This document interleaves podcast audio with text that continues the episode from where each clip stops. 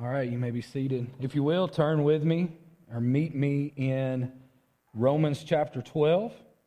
And today we aim to finish up, at least on Sunday morning, verse 13. Uh, but we're going to continue on Wednesday night talking about this particular subject in, uh, in, a, in, a, little more depth and length than what we'll cover here. Uh, this morning will really kind of be ex- exposure to hospitality, and then we will um, look at it in a, in a, in a, a more in depth way uh, on, on Wednesday nights. So, Romans chapter 12, uh, verse 13, we dealt the last couple of weeks with the first half of um, Paul's letter, uh, uh or verse 13 of chapter 12. And so, this week we want to finish off verse 13.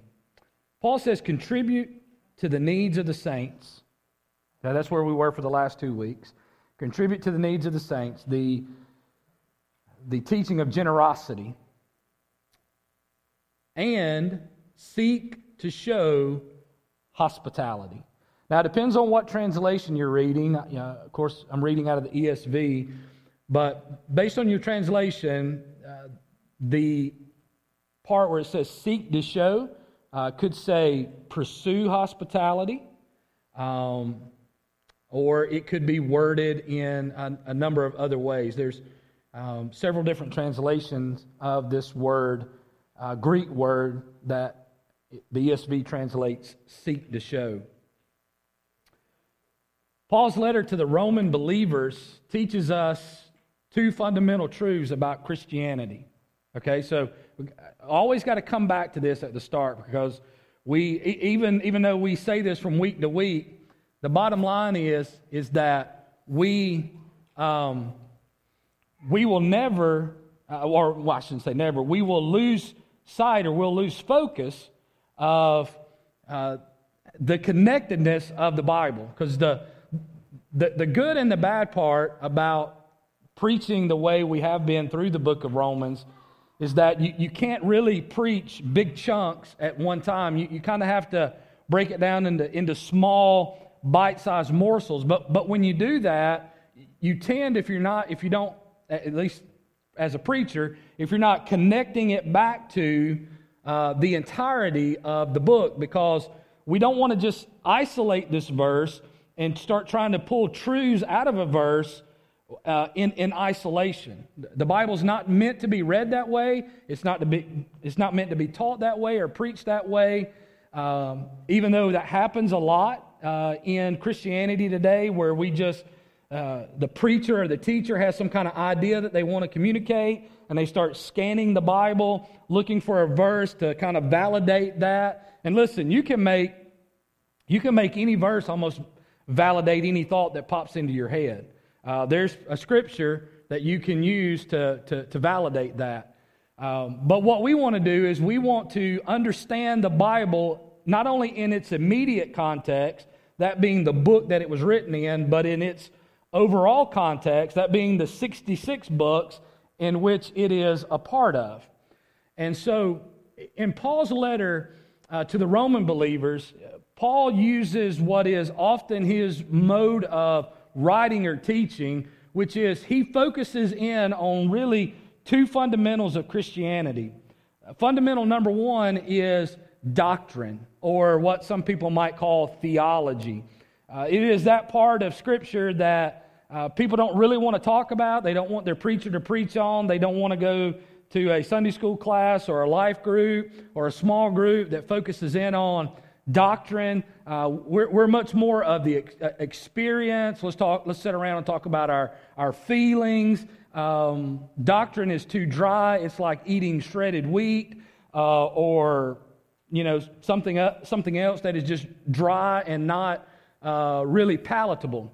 But Paul, in all of his writings, he will begin the first part of any letter that he writes with doctrine. And then he follows that up with the duty. So doctrine always uh, precedes duty, not the other way around.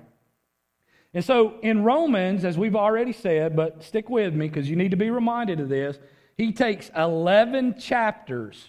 There's only 16 in the book, but he takes 11 chapters uh, and he roots us in doctrine.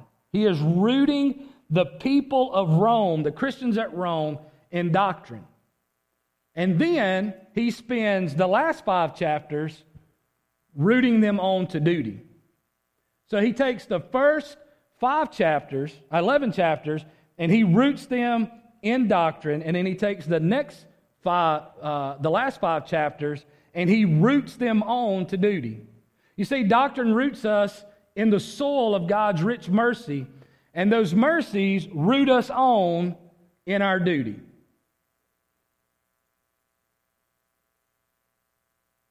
Is there anybody in here this morning that doesn't struggle with obedience? Anybody in here just obedience just seems to come easy for you? Anybody in here just find loving your enemy to be easy? Even if that enemy might be your spouse? it's like I told a couple one time that came in for some marriage counseling, and she said, um, she told me, she goes, I just don't love him anymore. I said, Well, I said, I said, Are you a Christian? She said, Yeah, I'm a Christian. I said, Are you familiar with the teachings of Jesus on the subject of love? She said, Well, I guess I am. I said, Jesus says that husbands are to love their wife as Christ loved the church and gave himself for it. Uh, the Bible says that we are to love our neighbor as ourselves and that we're also to love our enemies. So if you can't love him as your spouse and you can't love him as a neighbor, you at least got to love him like you, he's your enemy. So what am I saying?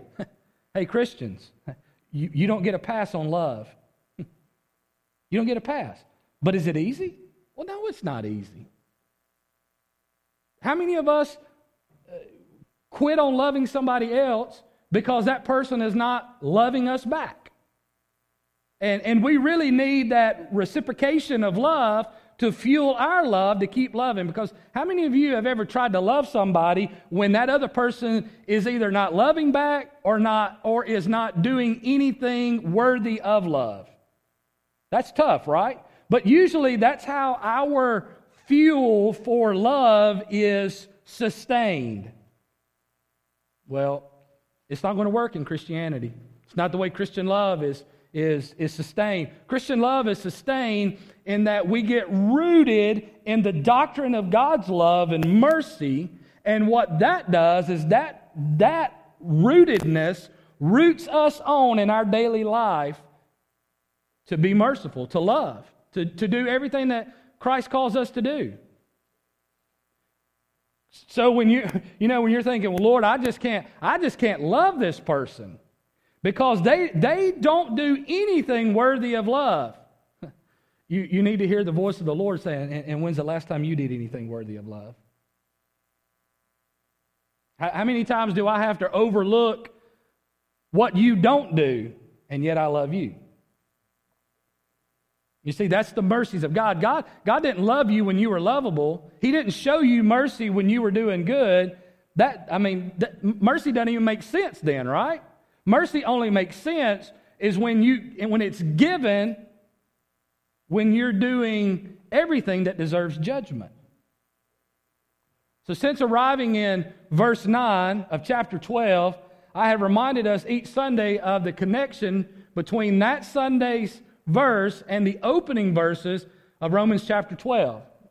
So, do you remember what it says?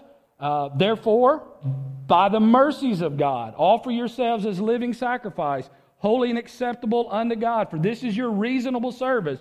Do not be conformed to the pattern of this world, but be transformed by the renewing of your mind. That's what everything in verse 9 and following is rooted in. It's rooted in God's mercy. It's rooting in us living as a living sacrifice it's, it's rooted in our nonconformity to the world. It's rooted in our minds being transformed. Each week, our text contains a participle, which is a verb, right? It's a verb with an adjective, with a specific action that we are to live out. However, these participles are impossibilities without our experience of verses 1 and 2. So again, you have to remember that what you read in verses 9 and on cannot be done apart from being rooted in the mercies of God. Only those who have experienced the mercies of God are capable of such a life. What I find interesting about these participles are their call to merciful actions. So when, when you read from verse 9 down to verse 21, all of these participles, all these verbs with specific actions, what you see is that each one of these participles is actually an act of mercy. You see, living this uh, living sacrifice, non world conformity, transformed life makes us merciful, for it is merciful. So let's look together this morning at the final participle found in verse 13. Seek to show hospitality. Paul uses chapters 1 through 11 to show us the extent that God went to in order to welcome us into his family. The extent that God went to to welcome us into his family. Therefore, brothers, by the mercies of God, seek to show hospitalities. Here's the big idea this morning. If somebody asks you this afternoon, what did your preacher preach on this morning? You can give it to him in one sentence. Just say, Our preacher said, the mercies of God welcome us and make us welcoming. The mercies of God welcome us and make us welcoming. That's the big idea this morning. That's what this text is, is, is aimed to teach us that the mercies of God have welcomed us into the family of God and thereby make us welcoming. Now, I said that Paul spent those 11 chapters rooting us in the mercies of God. Eh, eh, those 11 chapters show us the, the extent in which God the Father, through his Son Jesus Christ, went to extend the welcome of God to us. So let me just read you some earlier verses found in the book of Romans. I picked some that are familiar, uh, and I hope that the familiarity of these verses will not cause you to miss uh, uh, the, the weight of what God, through Christ Jesus, went through to extend a welcome to you into the family of God. Here's what it says For while we were still weak, at the right time, Christ died for the ungodly. What does that mean? You had no capacity to bring yourself to God, right? Because what does Ephesians says? You're dead in trespasses and sin. How can dead people do anything? Dead people can't bring themselves anywhere. At the right time, Christ died for the ungodly. That's, that's you and I. For one will scarcely die for a righteous per- person. And guess what? There are no righteous people to die for because Paul has already said earlier in chapter 3 no one is righteous, no, not one. But what, it, what God is saying is if there was a righteous person to die for, scarcely one would even die for the righteous person. Though perhaps for a good person, one might dare even to die. But God shows his love for us, and while we were still sinners, are, are, are, you feeling the welcome, the extent? While we were still being bad all by ourselves, Christ died for us. Not while you were good, not on your best day, not when you were all cleaned up and had it all together, but when you were a wreck, a mess, when you were uh, uh, in the slums of sin, Christ died for us. Since therefore we have now been justified by his blood, remember what justified means? That means that God treats me just as if I had never sinned. So, though daily I still sin in my practice, guess what? Positionally, when God the Father looks down at, at those that have been converted, those that have experienced new birth, He looks down, and because of what Jesus has done, He sees us as just as if we had never sinned. Y'all are only proving the, the uh, the, the thought process about Baptists to be true. That's a good place to amen, shout, hallelujah, do something because That's pretty good. It doesn't get any better than that. Than to tell sinful people, because you placed your faith and trust in Jesus Christ, God now looks at you as He looks on His only Son, sinless. And if you're not in position sinless, you won't get into heaven. I didn't say in your practice, I'm talking about in your position. That's a legal declaration. Though you are guilty of sin, God says, because of what Christ has done, you are innocent. I tried again. Thank you. It's okay. We don't punish people for talking in church. You know, it, we can we can have you know, this is supposed to be kind of dialogical, you know, kind of back and forth, back and forth. It really helps the preaching out. And I might quit sooner if y'all started talking back a little bit. See, that's just bait to try to get you engaged. All right. Since therefore we've been justified as blood, much more shall we be saved by him from what? The wrath of God. What were you saved from? We said, Well, I got saved from hell. Really, what you got saved from is God's wrath. That's what makes hell hell. It's not that there's some fire down there that you're burning in that will never be quenched. I don't know if it's a literal fire or not. I don't know if there's literal worms or not. But here's what I do know it's not less than that. What it is, is that God the Father is going to pour out His wrath on everybody who will not repent for all of eternity because they rejected his offer of salvation. When the, when the sky goes dark for three hours and Christ endures hell, that's what he's going through. He is going through, though, he is suffering the wrath of God for everyone who will ever repent of their sins. So God sends his son not to save us from hell in particular, but more particular to save us from himself. For while we were for while we were enemies, not friends, we were reconciled to God by death of his son. Reconciliation is when enemies become friends. So while we were God's enemies, he come to make us his friends. By the death of his son, much more now, now that we are reconciled, shall we be saved by his life. More than that, we also rejoice in God through our Lord Jesus Christ. Christ did not please himself, but it is written, the reproaches of those who fall, the reproaches of those who reproached you fell on me. This is uh, uh, Romans uh, 15 3.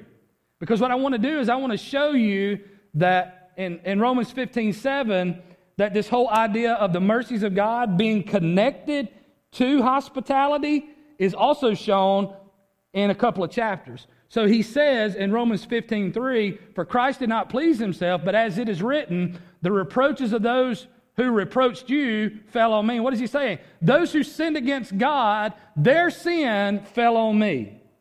Now, watch, what, watch how he ends this. In verse 7, he says, because of that, therefore, welcome one another as Christ has welcomed you for the glory of God. He's saying because Christ came and, and the, our reproaches, our sins against God fell on him, we now can be people who can welcome one another as Christ has welcomed us. Because how does God welcome us? He welcomes us by Jesus taking our sin and making a pathway, in essence, building a door of welcome that we can walk through into God's presence and into fellowship and relationship with God. And here's what Paul is saying because Jesus has done this for you and for me as a Christian, the natural outworking of that is, is that our front doors become open to anyone.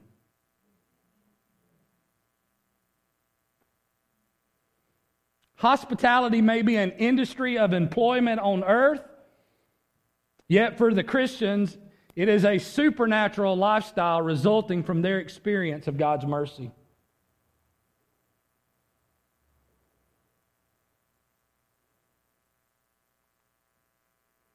Hospitality is supernatural. It's supernatural.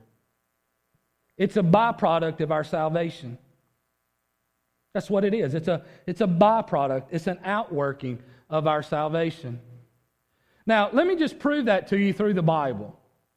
Look, anytime a preacher makes a statement of, uh, of a certainty, you should say, And where is your scripture, preacher? There's a lot of preachers that make a lot of certain statements and they got no Bible to back it up. Or they got some little verse that they pull out and, and, and make it work. Here's what it says Acts 16. One who uh, heard us was a woman named Lydia. Okay? Now, this is Paul and Silas. They're out on the missionary journey, right? They've been commissioned back in Acts chapter 13. They've gone out on this missionary journey, so they're out spreading the gospel. And this woman named Lydia from the city of Thyatira, a seller of purple goods, which just meant purple was the most expensive fabric. I mean, it, it was the top of the top. So this lady dealt with high end materials, dealt with people of great wealth and influence, uh, who was a worshiper of God. Now I'm going to do a little sidebar here. Hold that thought, right? Take that. She's a worshiper of God. What, so, what do you assume when you read that? She's a worshiper of God, that she's a Christian. Hmm, watch. The Lord opened her heart to pay attention to what, what was said by Paul. She's a worshiper of God, but yet it says that the Lord opened her heart to pay attention to what was said by Paul. You want a little side sermon? That means that not just because everybody worships God doesn't mean that everybody is a Christian. There's a lot of people in a lot of churches today that are worshiping God and, that, and if something doesn't change, they're going to live separated from Him forever. Why? Because you don't become a Christian by worshiping, you become a Christian because God opens your heart to pay attention to what is being said from the Scripture and you believe. So look at the next verse.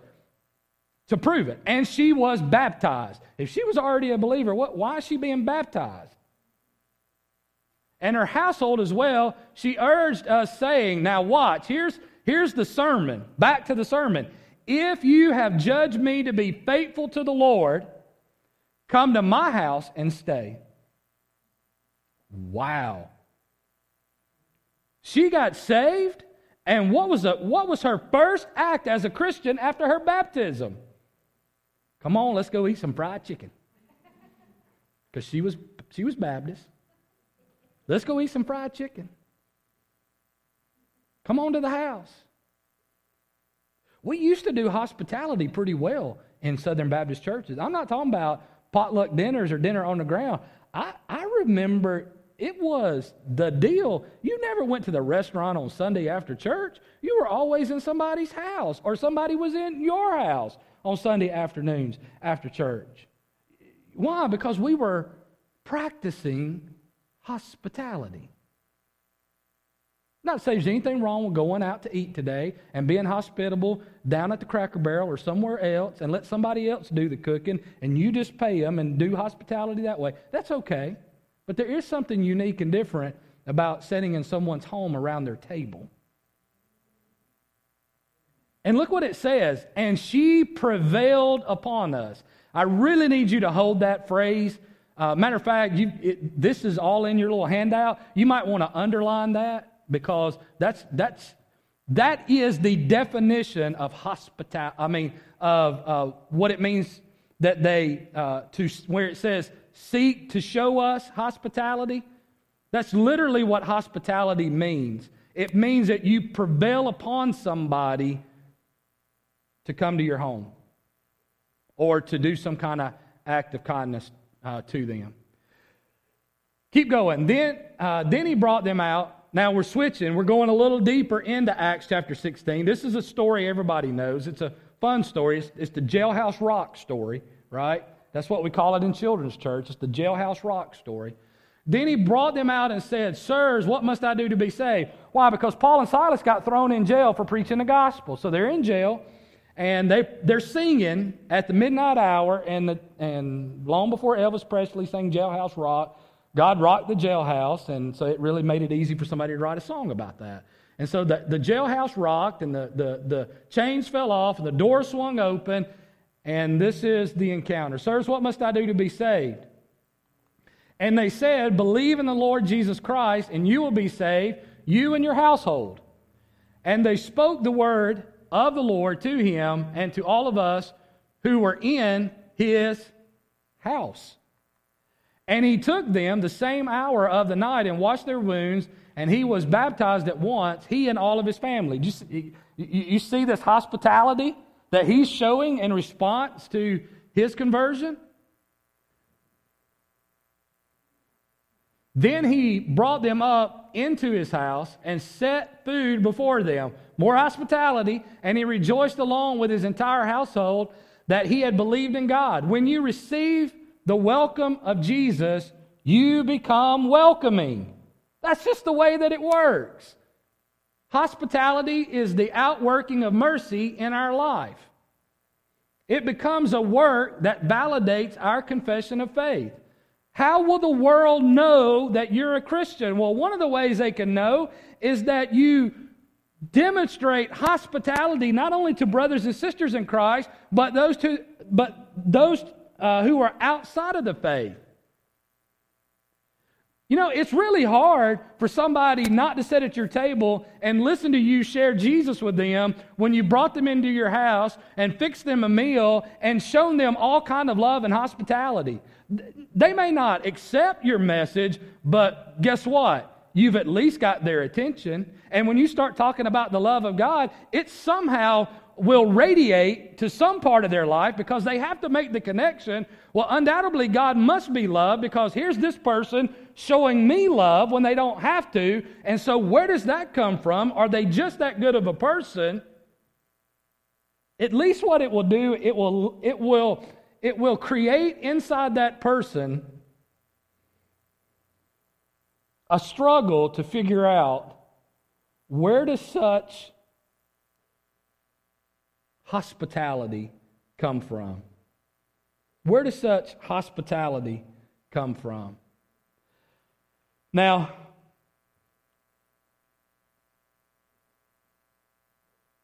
James says something that's, I don't think we often equate hospitality with, okay?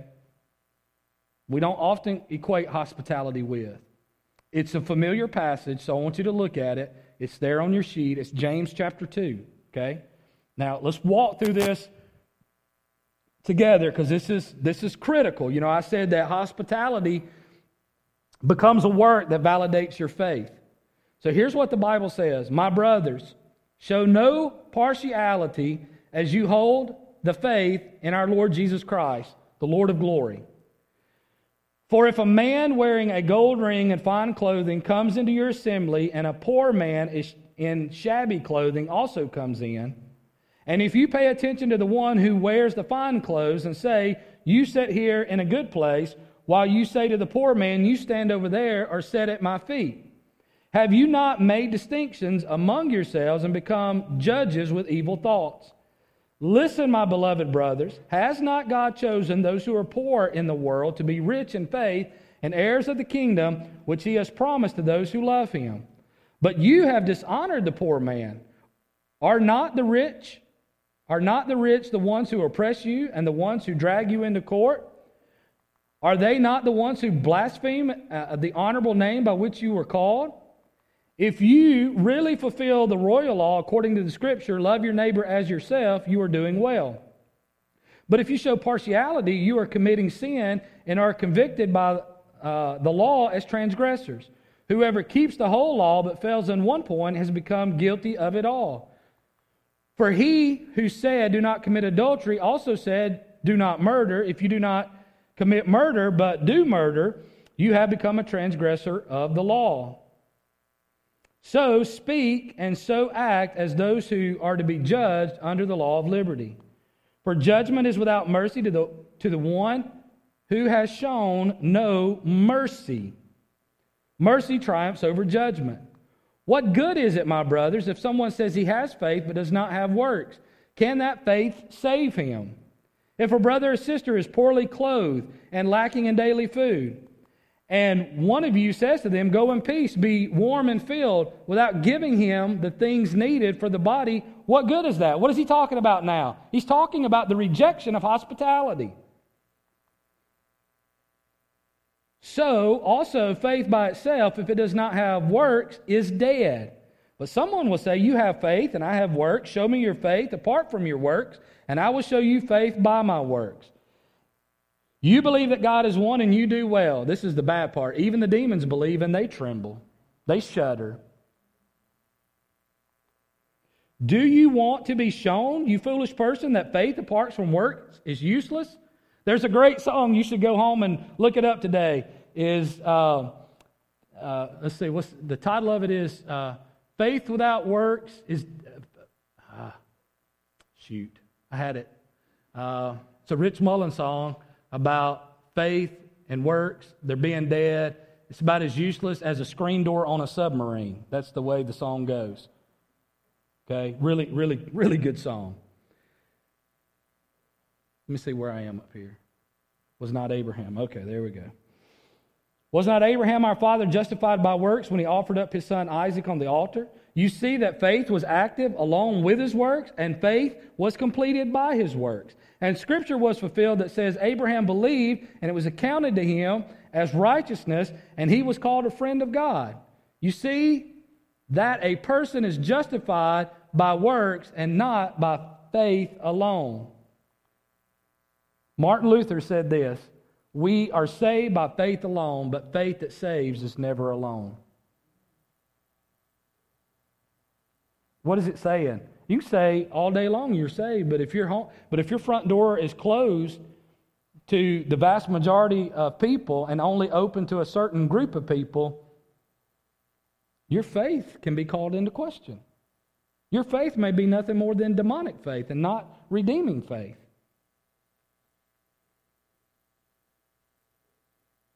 Can I ask you a question, Christian? Does God own everything that you have? That home that you live in, that He gave you, is that yours or His? If it's His, then the front door is open to any and everything.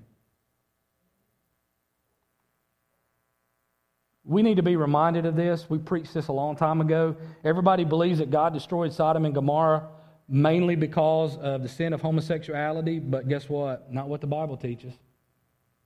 Look at Ezekiel 16:49. Behold, this was the guilt of your sister Sodom.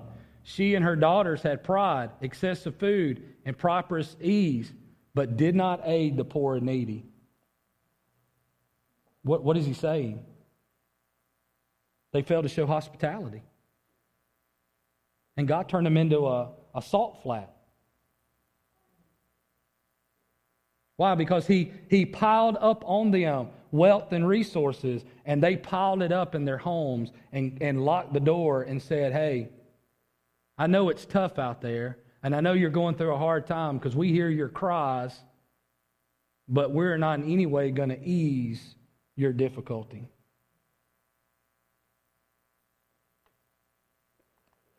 Hospitality is not only supernatural, but hospitality is personal. It's personal.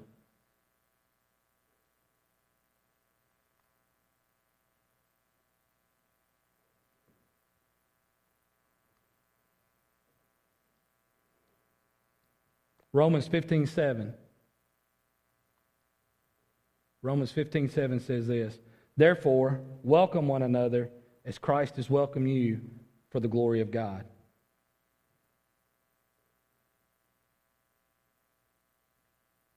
Did you notice what it says? Did, you hear the personal nature of it? Welcome others as I have welcomed you. Do you know what Jesus is doing? Do you know what Paul is saying here? Is that hospitality is participation in the life of Christ. some reason the screen is not working right now, so y'all just have to follow along there and finish this a little bit by me just telling you. Hospitality is participation in the life of Christ. Do you hear what he's saying? Welcome one another as Christ has welcomed you. So, what is he saying? Do to others as I have done to you. He didn't say, watch what I do and then do it. He says, enter into my life and do what I do. This is not imitation. This, this goes further than imitation. Jesus says, I want you to do this out of participation of you in my life. And you may say, now that's, that's a little strange because I don't understand how that happens. Okay, here's how it happens. Here's how it happens. John, I, I, I, I, had it to put up on the screen, but we won't put it on the screen. what I want you to do is we're, we're, we're ending right here. So I just want you to really lock in. A couple of blanks left, we'll get to those. But I want you to lock into this part because when we talk about hospitality is participation in Christ, what we're talking about is John chapter 15, verses 1 through 10. And that is that Jesus says, I'm the vine dresser, okay?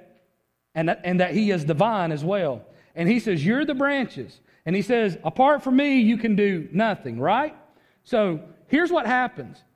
When you got saved, and if you were here Wednesday night, you, you know where I'm going, so just hold on. You need to hear it again, even though it's three days, four days ago.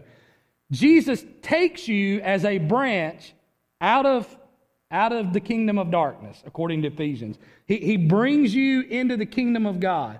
And what he does, he does exactly what uh, uh, vine dressers do. They take a branch, they clip it out of a vine, because they want to put it over here in this vine, because they want to produce a certain kind of fruit that this vine produces. But the vine cannot produce the fruit without the branch, and the branch can't produce the fruit without the vine. You, you tracking with me? So they cut the branch out, they come over to the vine that they want the fruit to come out of, and they cut a notch into that vine. They take the branch, they put it in the notch, and they tape the branch to the vine because it needs to graft itself into the vine.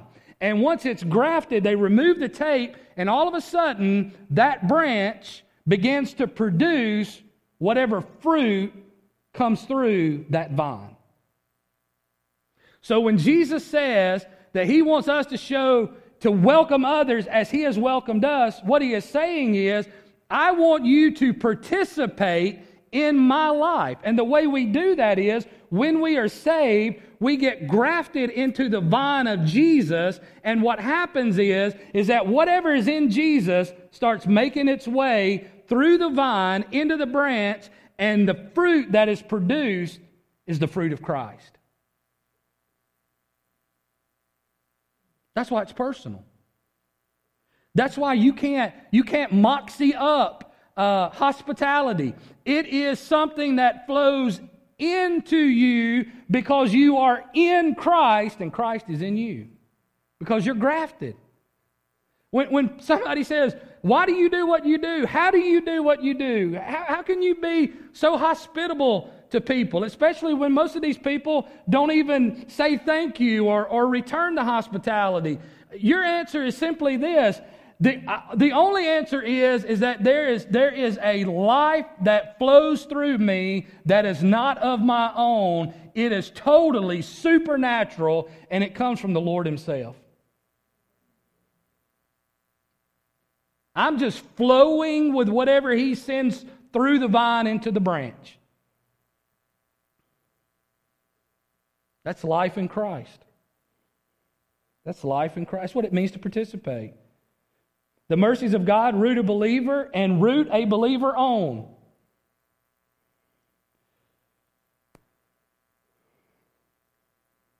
Doctrine, what Christ has done, roots us into the divine life. Doctrine is not intended to inform our head only, but to inflame our heart to duty. So the blank is doctrine engrafts us into divine living. When we study those that, that Romans 1 through 11, that's why I've told you just keep reading Romans 1 through 11 over and over and over and over again. Why? Because what you want to do is you want to get rooted and grounded in all those verses of Romans. Why? So that you are plugged into that vine, and all of a sudden, all the resources of that vine start just flowing through you. And you just say, you know what? I can't help but do this. Why? Because I've been rooted in the mercies of God. Why? Because this is the outflow of the life of Christ inside of me. And then it leads me to the last point. Hospitality is sacrificial. It's sacrificial. But shouldn't it be? Because what is Christianity? Sacrificial. If you're not making sacrifices in your faith, what are you living? If your faith costs you nothing, what kind of faith is it? It doesn't reflect the, it doesn't reflect Christ. Hospitality is not entertainment, but investment. It's not entertainment, it's investment. It's the investment of your entire person. It's not a southern, but a sanctifying way of life. We do hospitality better than anybody. We're southerners. We're the people of cornbread and biscuit and gravy and all kinds of other good stuff. Barbecue, fried chicken, twice fried chicken. We make good stuff. We are the hospitality royalty. But it's not about cooking your best dish, and it's not even about getting your favorite recipes out to show off your culinary skills. Don't get me wrong, there's nothing wrong with putting out your best meal. But to do that, that's not hospitality, that's entertaining. Hospitality is about you investing your life into someone else.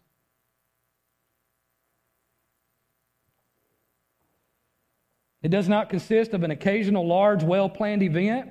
It's a life focused on investing in others, not impressing others. You can show hospitality and eat on paper plates. You don't got to get you don't have to get out your fine china. Get you some Dixie. Dixie plates, Dixie cups. It's okay. You're not trying to impress, you're investing. Hospitality is a big word in the smallest moments. It's on your paper. I won't read it, but Matthew 25 is about uh, where Jesus says, has this conversation about going to the jail and, and feeding and clothing. And they're like, Lord, when did we do that to you? And he said, When you've done it unto the least of these, you've done it unto me. What is he saying? You, you were doing hospitality. All of that that you were doing was sacrificial. Hospitality is a big word. It's a big word built in the smallest of moments. It's an ongoing intrusion into our everyday life. 1 Peter 4 9 says, Show hospitality to one another without grumbling. The people in 1 Peter that he was telling that to were going through some incredible hardships. Some of them had lost everything, and yet it did not stop them from being hospitable. Listen, I don't want anybody in this church to say, you know what, I don't have much of anything to invite somebody to. You know, my house is small or, or, or, it's run down or it's this or it's that. It's, it's not as nice as so and so's house or it's not as nice as that place. Listen to me. These Christians were under immense persecution, and most of them had lost everything in Rome that Peter was writing to. And Peter said, Show hospitality anyway, whether you've got much or nothing. Hey, do you know what G- one, of, one of the final acts that Jesus uh, did was to show hospitality, and he didn't even have a house. He rented one out and said, Look, come on, I'm going to feed you boys tonight. It's called the Last Supper. Y'all familiar with it? He washed their feet, right? Hospitality. What are you saying? I say you can be homeless and be hospitable. You can go rent a motel room and invite some people over. There's no excuse for not being hospitable, except that you're not a Christian. Resist your human reaction to excuse yourself from such a lifestyle and obey that still small voice calling you to participation in life in, Christ's life. Hospitality is investing is more than investing in those you love, but those that you loathe. Hospitality is more than investing in the lives of those which you share an affinity, but those who are an affront. Hospitality is more than investing in the lives of those uh, you like or those, excuse me, of those uh, like you or those you like, but those who are unlike you and those who you don't like. And hospitality is more than investing in the lives of those who are easy, but those who are your enemies. Christ died so that you could be welcomed, and now he is calling and, and equipping you to welcome others by dying to self. Hospitality is not is only optional for those who profess faith in Christ but do not possess him as Savior. So we're going to do something that we haven't done in a while here. Well, we haven't done it since we've come back from COVID. This morning, there's a prayer, right? Right there at the end of your notes. It's a prayer of repentance and it's a prayer of help. And it's connected to what's down front, the Lord's table.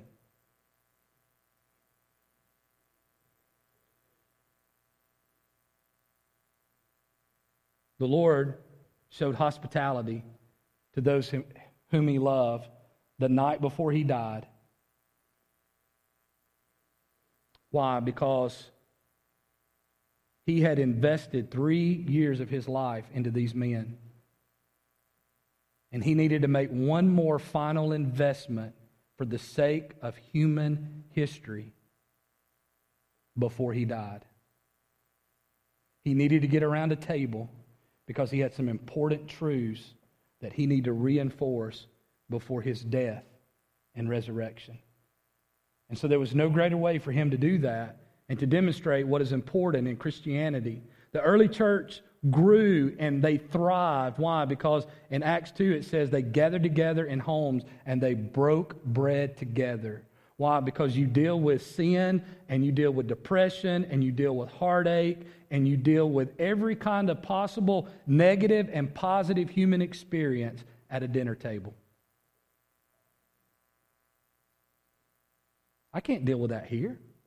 I can't talk to every one of you right here and, and, and, and let's rejoice or, or cry over what's going on in your life. But I can at your table, and you can at my table. And so this morning, if you're serious about hospitality, if the Lord's really spoken to your heart about your lack thereof, because no one of us is excelling in this area, your pastor included, then I'm going to ask you to take that prayer and pray that prayer right where you are, and then as a show of commitment to each other and to the and I don't want you to do it because you want to impress somebody, you want people to you know, you just want to fit in or I want you to do it because the Lord is genuinely moving in your heart to do it. Is once you've prayed that prayer, confessed and asked the Lord for help, is to come and simply take the juice and a cracker and seal that commitment, seal that request before the Lord by participating in his table. Father in heaven, in these next moments, I pray that you would call this little small band of believers that meet at 10250 Stimley Road out of our closed door mentality some of us can't even remember the last time we had someone in our house around a table. And some of us have lost sight of the resources that you've given us. You have given us a front door as a, as a means of inviting people in to the family of God. You, you have brought us into the family with a welcome to extend that welcome to others. Father, some of us may have first learned about Christ around a table. Uh, we, we may first have been exposed to the gospel due to someone else's hospitality in our life. And there's no greater way to show how great your love is and how great your welcome is than by welcoming others. And so, in these moments ahead, I pray that those that come will come because they are stirred by conviction. But Father, I pray that no judgment be passed on anyone that doesn't come. Because, Father, some of us may need to go home and continue to work this out in our hearts and lives. It's just too much for us to respond to at this moment. But, Father, I pray you would do your supernatural work in your supernatural way in these moments ahead. In Christ's name, amen. David, if you will, come.